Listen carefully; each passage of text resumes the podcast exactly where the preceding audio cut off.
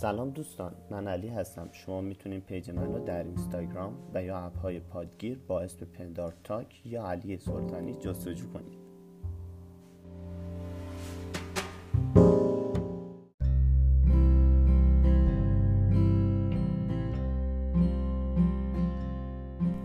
سلام بچه عزیز امیدوارم حالتون خوب باشه.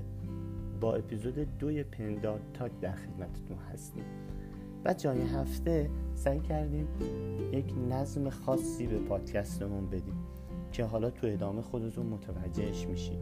این هفته از خانم مقدم یکی از مشاورای بسیار فعال و خوبمون استفاده کردیم.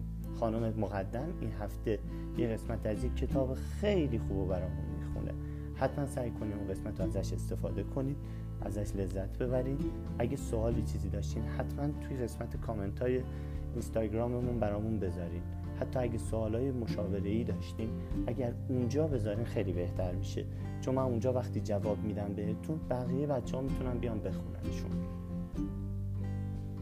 امیدوارم از پادکستمون لذت ببرید موفق باشید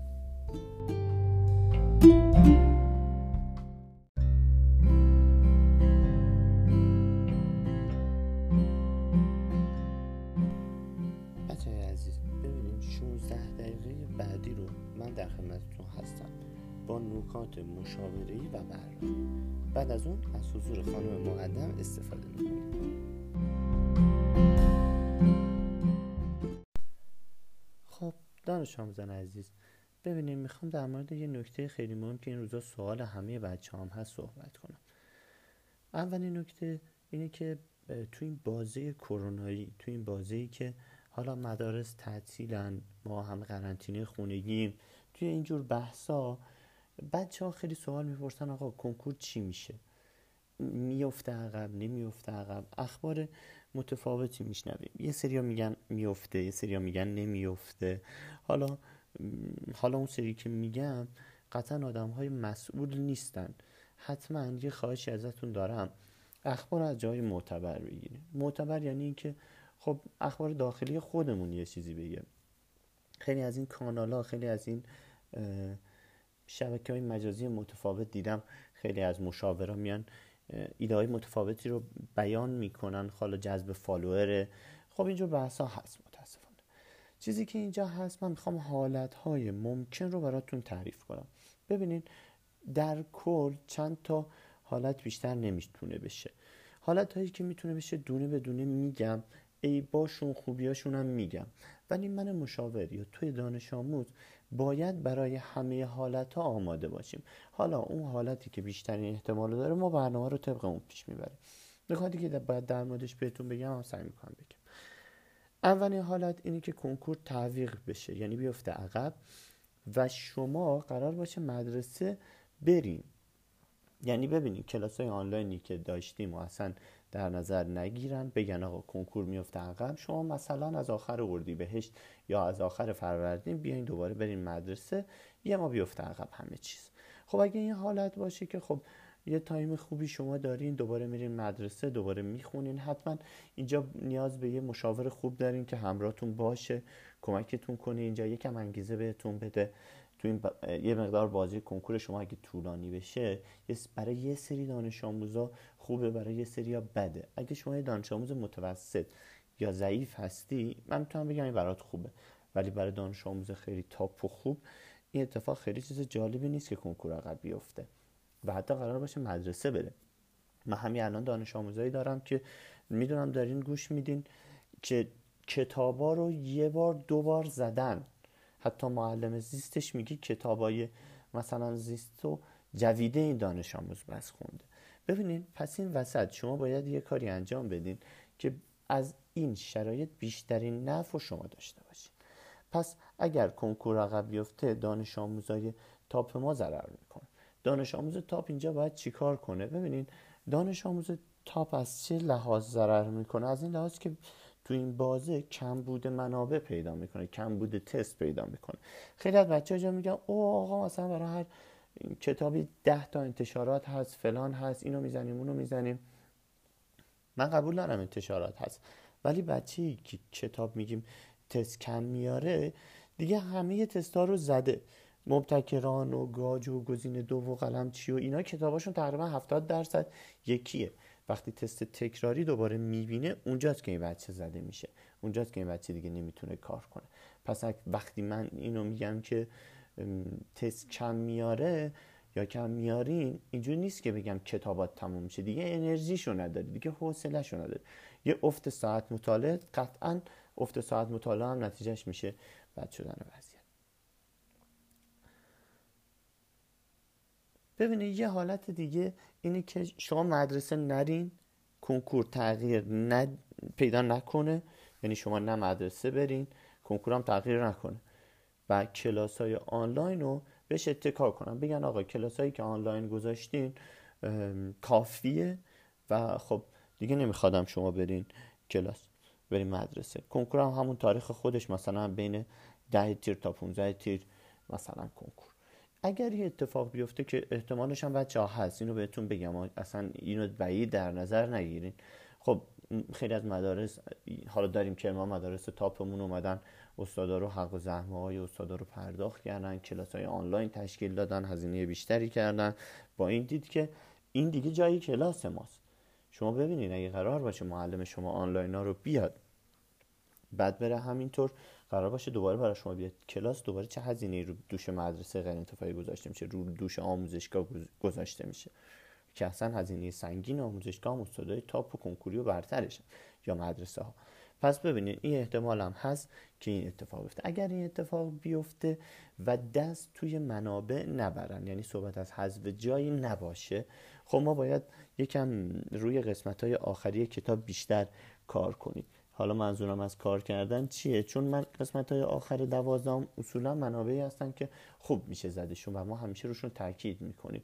این منابع رو شما اگر از دست بدین پیشنهادم اینه که حتما حتما این بازی قسمت آخر کتاب رو برین کلاس خصوصی. حالا این شامل بچه های فارغ تحصیلمون نمیشه. بچه های فارغ تحصیلمون همون قسمت های همون کتاب ها رو پارسال تدریس شده بهشون پیش این شامل بچه های مدرسه میشه. یه موضوع دیگه هست که یه موضوع دیگه اینه که ببینید بیان کنکور رو تغییر ندن. کلاس های آنلاینی هم که شما برگزار کردین هم دیگه برگزار کردین. فقط امتحان نهاییش از شما بگیرن. بیان مطالب آخر کتاب دوازدهم شما رو حذف کنن. این حالت هم هست. یعنی مثلا بیان بگن تو فیزیک اون فصل آخره هست فصل چهار. بعد از موج و نوسان می‌رسیم به هسته و اتمی. بیان بگن این فصل هست. یعنی آقا ما تو کنکور از این سوال نمیدیم. بارامش رو پخش می‌کنیم. اینجا زرنگی ماها باید این باشه که بیایم فصلایی که احتمال پخش شدن این نمره روشون هست این بارام روشون هست رو پیدا کنیم به شما معرفی کنیم. که حتما من توی یکی از پادکست هم در موردش صحبت می‌کنم بهتون معرفی می‌کنم که حالا این قسمت رو بچه این قسمت رو بارامش رو اینجا پخش میشه. پیش بینی هامون رو بهتون میگیم. ولی اگر این اتفاق بیفته یه جورایی باز به ضرر ما میشه. بچه ها اینو دقت کنید. حالا چرا میگن به ضررمون؟ چون که قسمت آخر مثلا فیزیک فصل دوازدهم فصل چهار خب خوندنی بود. می‌شد زدش به نسبت نوسان یا حرکت. خب این فصل فصل بهتری بود. یا توی بقیه کتاب هم بچه ها همینجورا. توی بقیه کتابامون زیستمون آخرش خیلی آسون تر از اولش بود. البته بارامش کمتره. بارم مستقیمش کمتر بود تو کنکور. ولی بالاخره برای بچههایی که نمی‌تونستن پروتئینا و ژنتیک و اینا رو بخونن قسمت آخری خیلی نکته قسمت خوبی بود که ما معرفی می‌کردیم بهتون. ببینیم پس هر اتفاقی برای کنکور بیفته ما نباید این دیدو داشته باشیم که حالا وای استرس بگیرمون نگرانی ما رو بگیره. مطمئن باشیم من مشابه برای هر شرایطی آمادم. دارم روش فکر می‌کنم براتون برنامه میچینم. مدرسه داره روش فکر می‌کنه. کلی آدم روی موضوع دارن فکر می‌کنن که خودشون رو آداپته کنن با شرایط کنکور. پس شما هم نگران این موضوع نباشین. حالا به شما اگه ایده هامون رو بخوایم بگم یه چند تا, یه چند تا از ایده هایی که تو بازه داریم در موردش صحبت کنیم. ببینیم بچه اگه کنکور عقب بیفته ما باید حتما حتما برای دانش آموز تاپمون برنامه های ویژه داشته باشم. که ببینید برنامه های ویژه برای دانش آموز تاپ یعنی که آزمون های بیشتر یعنی تموم نکردن کتاب. ببینید الان سری از بچه از من می‌پرسن میگن آقا اگه کنکور بیفته عقب ما کتابا رو تموم نکنیم. من میگم نه بچه ها نگاه کنین کتابا رو به دانش آموزی میگم تموم نکنه. که تراز بالایی داره. دانش آموز تراز بالای اگه بیاد کتابشو تموم کنه من می‌دونم دیگه انگیزه برگشت ازش گرفته میشه. یا سه بار تموم کرده الان میگم بار چهارم بخواد برگرده افت می‌کنه. ولی شما اگه یه دانش آموز متوسط یا ضعیف هستی قطعا کتابا رو تموم می‌کنی برمیگردی از اول دوباره هم میخونیشون. جالب اینجاست که خیلی از بچه های ضعیفمون یه فصل که میاد از اول می‌خونه می‌بینه این نکته رو اینجا یادم رفته بود. اون نکته رو اونجا یادم رفته بود. پس ببینید از اول خوندن برای شما چیز بدی نیست. اگه کنکور یه درصد بچه عقب افتاد تعویق کنکور باید برگ برنده ماها باشه. و حتی من به شما بگم و تعویق کنکور تو این بازی که الان خب یه سری کلاس آنلاین داریم برگزار میشه سود این بازه هم در نظر بگیرین شما. بچه ای که دانش آموز تاپ بوده برنامهش اینجا باید با مشاورش ست بشه. ولی بچه ای که یه ذره ضعیفتره یا متوسطه تو این بازه قطعا قطعا باید برنامهش رو بذاره روی برنامه معلم هاش من الان به خیلی از بچه ها ممکن برنامه ندم ولی برنامه ریزی این هفتهمون رو برنامه ریزی هفته هایی که دارم و به صورت کلی بهشون بیان می‌کنم. ولی اولویت رو لطفا بزنیم برنامه معلم هاتون تو ادامه چند تا سوال بچه ها پرسیدن در مورد کتاب موج آزمون ببینید بچه ها کتاب موج آزمون یا فارازمون این کتاب ها الان زمان مناسبیه برای استفاده ازشون. کتاب های موج آزمون فارازمون کتاب های جنبندی قلمچی. ولی خب جنبندی ها رو شما تو چه سطحی باید استفاده کنید؟ خب قطعا دوازدهم نیم سال اول می‌تونین استفاده کنید. جفت پایه هاتون هم می‌تونین استفاده کنید ولی اگر کتابی که گرفتین به صورت پایه به پایه تفکیک شده باشه. خیلی وقت هست که ما کتابامون پایه پایه تفکیک نیست. یه کتاب جامعه داریم که کنکوری سوال اومده. خب شما دوازدهمو نخوندی. هنوز احتمالش هست که قسمت آخر دوازدهم شاید. باز تاکید می‌کنم شاید. حذف بشه. پس سراغ کتاب جامعه رفتن خیلی پیشنهاد جالبی نیست. پس پیشنهاد می‌کنم بهتون. الان کتابایی رو بگیرین. باز اگه می‌خواین موج ها یا کتابای آزمون محور مثل فارازمون یا مثل جنبندی قلمچی یا حتی من میگم اینجا شما برین های انرژی اتمی رو دانلود کنین. اگه بچه های گاجین برین های قلمچی رو بگیرین. قلمچی برین های گاج رو بگیرین. گزینه دو انرژی اتمی آزمون های متفاوت سوال های سنجش رو بگیرین خب بهتون قطعا توصیه می‌کنم که تو این بازه سراغ کتاب های جنبندی برین که تفکیک پایه دارن. چون شرایط امسال یه شرایط خاصه. موفق باشین. خب بچه ها ببینین یه نکته خواهم خدمت رو عرض کنم. بچه ها در مورد آزمون های سنجش از من می‌پرسن آزمون های جنبندی سنجش. من یه نکته ای رو باید بگم که پارسال کنکور همه رو سپرایز کرد.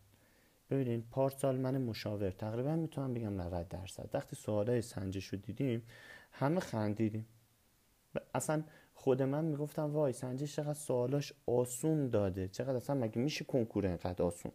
چرا؟ چون ماهایی که تجربهمون توی این کار زیاد بود ده سال یازده سال با سیر سودی به سمت سخت شدن کنکور اصلا عادت کرده بودیم. فقط بچه ها رو برای کنکور سخت آماده می‌کردیم. یه دفعه پارسال آزمون آسون شد کنکور آسون شد. ولی آزمون سنجش هم آسون شد. حالا شما پارسال باید رقابت گاج و قلمچی و گزینه دو اینا رو سر سوال سخت می‌دیدین.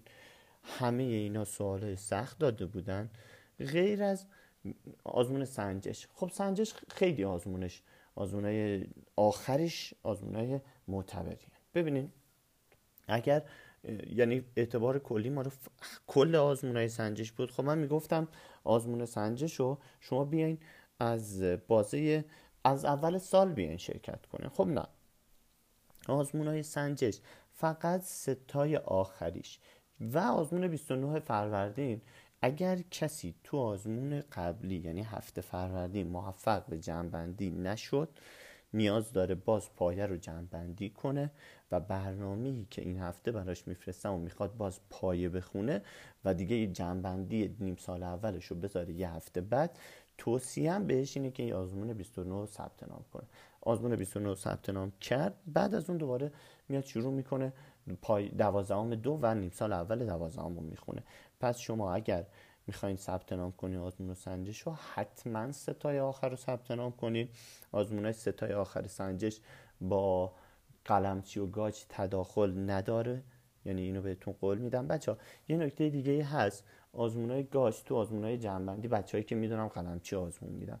آزمون های گاج تو جنبندی خیلی سوال های خوبی داره بازم. پارسال سخت بودن. اینو قبول دارم. ولی همیشه زیست, قلم، زیست گاج اصلا سرآمد بوده. خیلی توصیه می‌کنم که تو جنبندی ها آزمونتون رو حتما گاج دوباره بدین. حالا من خودم سوالا رو براتون میفرستم. سوالای گاج رو دوباره تو جنبندی می‌تونم بهتون بدم. همینجور به بچه های قلمچی هم به بچه های گاج هم سوالای قلمچی رو حتما میدم. چون سوالای قلمچی هم پارسال تو ریاضی تو جنبندی سوالای خوبی داشتم البته اینو نکته که باید این هفته بهتون بگم و حتما همراه این پادکستمون شما باید سوالای گاج و قلمچی هم بگیرین کار کنین یعنی آزمون هفته فروردین بچه های قلمچی سوالای گاج بچه های گاج سوالای قلمچی هم بگیرن کار کنن. اصلا می‌تونن این آزمون رو به عنوان یه پیش آزمون برای آزمون 29 فروردینشون استفاده کنن. یعنی شما یه آزمون دارین 29 فروردین که دو تا دفترچه خوب براش دارید شما اگه گزینه دو رو اضافه کنین گزینه دو هم این آزمون آزمون خوبی داشت خدایی. سه رو بذارین کنار هم خودتون رو برای 29 فروردین آماده کنید این برای حالتیه که بخوایم برنامه رو به هم بریزیم. یعنی جنبندی نکرده باشیم پایمون رو تو هفته فروردین. که اکثر شما این کار رو به نظر من انجام دادین.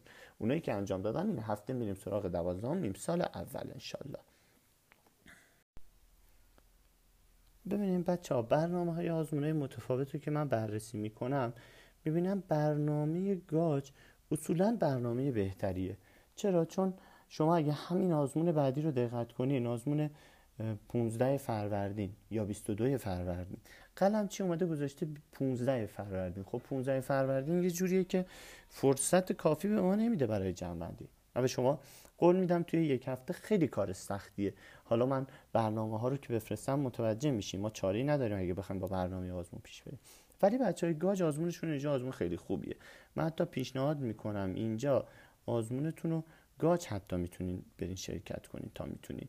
چرا؟ چون برنامه جوری نوشته شده فرصت بیشتری برای جمعبندی ما داده. پس صحبت هایی که تو ادامه می‌کنم لحاظ بودجه بندی گاجا قلم چی؟ یکی هم ولی از لحاظ تایم و زمان آزمون متفاوت خب بچه ها ببینید من برنامه رو دارم نگاه می‌کنم. روشم برای شما همینجوری توضیح میدم. وقتی برنامه 15 فروردین جنبندی نیم سال اول دوازدهم رو نگاه می‌کنیم نمودار پیشرویش خیلی جالبه. نمودار پیشروی بچه ها چه تو گاش چه تو قلمچی تقریبا یکیه. اینو حواستون باشه که بچه ها یک هفتم یک هفتم اگه نیم سال اولتون رو تقسیم کنین تقریبا پنجاه درصد سوالات از دو هفتم آخر کتاب میاد. دقت کنیم پنجاه درصد کتاب از دو هفتم آخر میاد. یعنی بچههایی که برنامه های من آشنا باشن من تو برنامهشون نویسم یک هفتم دو هفتم سه هفتم چهار هفتم پنج هفتم الی آخر. این قسمت های یک هفتم منظورم 6 هفتم و هفت هفتمه که 50 درصد سوالای این هفته 15 فروردین از قسمت آخر میان. چرا بچه ها اینجوری شده؟ خب تو برنامه یکم بیتوجهی شده بود به این قسمت های آخر کتاب. تو برنامه اینا کم گذاشته شده بود. باروم اینا هم باروم خوبی بود خدایی. برای همین تو این آزمون اصولا یک نگاه ویژه تری بهش دارن. اصلا یه جورایی پیشروی جدید هم حسابش می‌کنن یعنی اصلا جز پیشروی های جدیدشون حساب می‌کنن. تو این آزمون فیزیک دوازدهم فصل یک دو سه هست. توی ریاضیمون هم یک تا چهار هست. دقت کنید فیزیک دوازده یک صفحه یک تا شست و دو هست. که حالا مطالب اینا مطالبی که شما قبلا خیلی خوب خوندینشون. اول سال اصولا دوازده ها رو ما خیلی خوب می‌خونیم.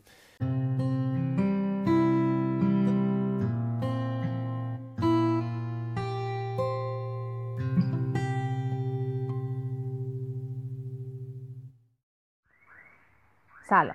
حال دلت شاد. امروز می‌خوام یه قسمت از کتاب قورباغت را بخور. اثر برایان ترسی رو. تحت عنوان برای هر روز خود از قبل برنامه ریزی کنید بخونم. حتما این سوال قدیمی رو شنیده اید که یک فیل را چطور می‌خورند؟ البته پاسخ این است که لقمه لقمه. بنابراین در جواب به این سوال که چگونه می‌توان بزرگترین و زشتترین قورباغه خود را خورد باید گفت به همان طریق. یعنی ابتدا آن را به فعالیت های کوچکتر تقسیم کرد و سپس به ترتیب آنها را انجام داد تا کار کامل شود. باید گفت ذهن شما به همراه توانایی تفکر برنامه ریزی و تصمیم گیریتان قوی ترین ابزار برای غلبه بر تنبلیتان است. قابلیت شما در تعیین هدف و برنامه ریزی و به اجرا درآوردن آن جهت زندگی شما را معلوم می کند. اندیشیدن و برنامه ریزی کردن قابلیت های ذهنی شما را بیدار می کند و باعث شکوفا شدن قوه خلاقیت شما می شود و انرژی های روانی و جسمانی شما را افزایش می دهد. برعکس همان گونه که الکس مکنزی می‌گوید عمل بدون برنامه ریزی علت هر ناکامی و شکست است. معیار شایستگی و کاردانی شما همانا قابلیت برنامه ریزی شماست. برنامه شما هر چقدر بهتر و کاملتر باشد راحتتر می توانید بر تنبلی خود غلبه یکی از اساسی ترین اهداف شما در انجام یک کار باید این باشد که بیشترین بهره ممکن را از انرژی های ذهنی، عاطفی و جسمانی خود ببرید. خوشبختانه هر دقیقه که صرف برنامه ریزی می کنید باعث ده دقیقه صرف جویی در اجرا می شود. بنابراین چنانچه ده تا دوازده دقیقه در روز را به برنامه ریزی اختصاص دهید در مقابل حد اقل دو ساعت در وقت خود صرف جویی خواهید کرد. اکنون که فهمیدید برنامه ریزی تا چه حد می تواند در افزایش بهره بری و عملکرد فرد سودمند باشد حتما شگفت زده خواهید شد. اگر بشنوید عده کمی از مردم به برنامه ریزی در کارهای خود می پردازد برنامه ریزی واقعا ساده است و فقط یک تیکه کاغذ و یک قلم نیاز دارد. پیچیده ترین برنامه های کامپیوتری نیز بر, هم بر همین اساس کار می کنند. پس همیشه سعی کنید قبل از شروع هر کاری فهرستی از آنچه که باید انجام دهید تهیه کنید. همواره کار خود را بر اساس یک فهرست انجام دهید. هرگاه موضوع جدیدی مطرح شد آن را نیز به فهرست اضافه کنید. بدین گونه می توانید بازدهی کاری خود را تا 25 درصد یا بیشتر افزایش دهید. فهرست کارهای خود را شب قبل تهیه کنید. ابتدا کارهایی را که هنوز نیمه تمام است قید کنید. بعد کارهایی را که باید روز بعد انجام دهید به آنها اضافه کنید. وقتی که فهرست کارهای روزانه خود را شب قبل می نویسید زمین ناخداگاهتان همه شب را که خواب هستید روی این فهرست متمرکز می شود و اغلب مواقع وقتی که از خواب بیدار می شوید با ایده های جدیدی مواجه می شوید که با کمک آنها قادر خواهید بود کارهای روزانهتان را بهتر و سریعتر از آنچه که فکر می کردید انجام دهید. در طی روز وقتی که هر کس فعالیت های موجود در فهرست روزانه خود را انجام می دهید در جلوی آن علامت بزنید تا اولا معلوم شود آن را انجام داده اید ثانیا تشویق شوید و احساس موفقیت کنید در واقع وقتی که مشاهده کنید کارتان در حال پیشرفته است قوت قلب می‌گیرید و اعتماد به نفستان بالاتر می رود. این پیشرفت همیشه به شما انگیزه می دهد که فعالتر شوید و بر عادت تنبلی خود غلبه کنید. هر موقع پروژه‌ای دارید؟ ابتدا فهرستی از تمام کارهایی که برای تکمیل پروژه لازم و ضروری است تهیه کنید. سپس کارها را از لحاظ تقدم و تأخر دسته بندی کنید. آنها را روی کاغذ نوشته و در جلوی خود بگذارید و سپس هر دفعه یکی از آنها را انجام دهید و به ترتیب جلو بروید تا پروژه کامل شود.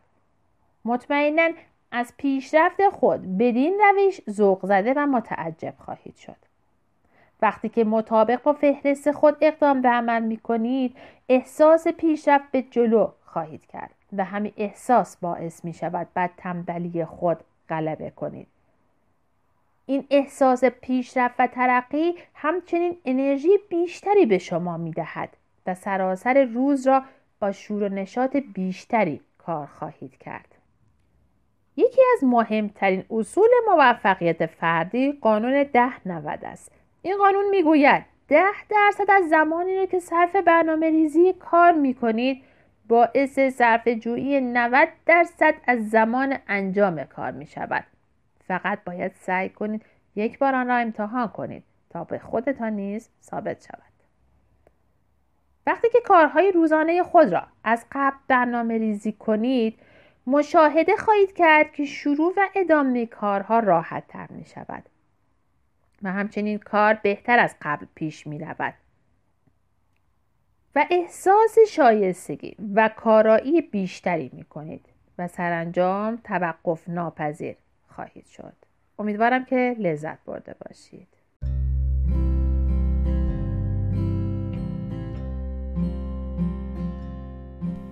دوستان این قسمت از پادکستمون هم تموم شد. امیدوارم لذت برده باشیم و ازش استفاده کنیم منتظر کامنتاتون تو پیج اینستاگراممون هستیم. همینطور تو نظرسنجی اینستاگراممون در مورد پادکستمون شرکت کنیم که اونجا می‌تونیم پادکستمون نمره بدیم موفق باشیم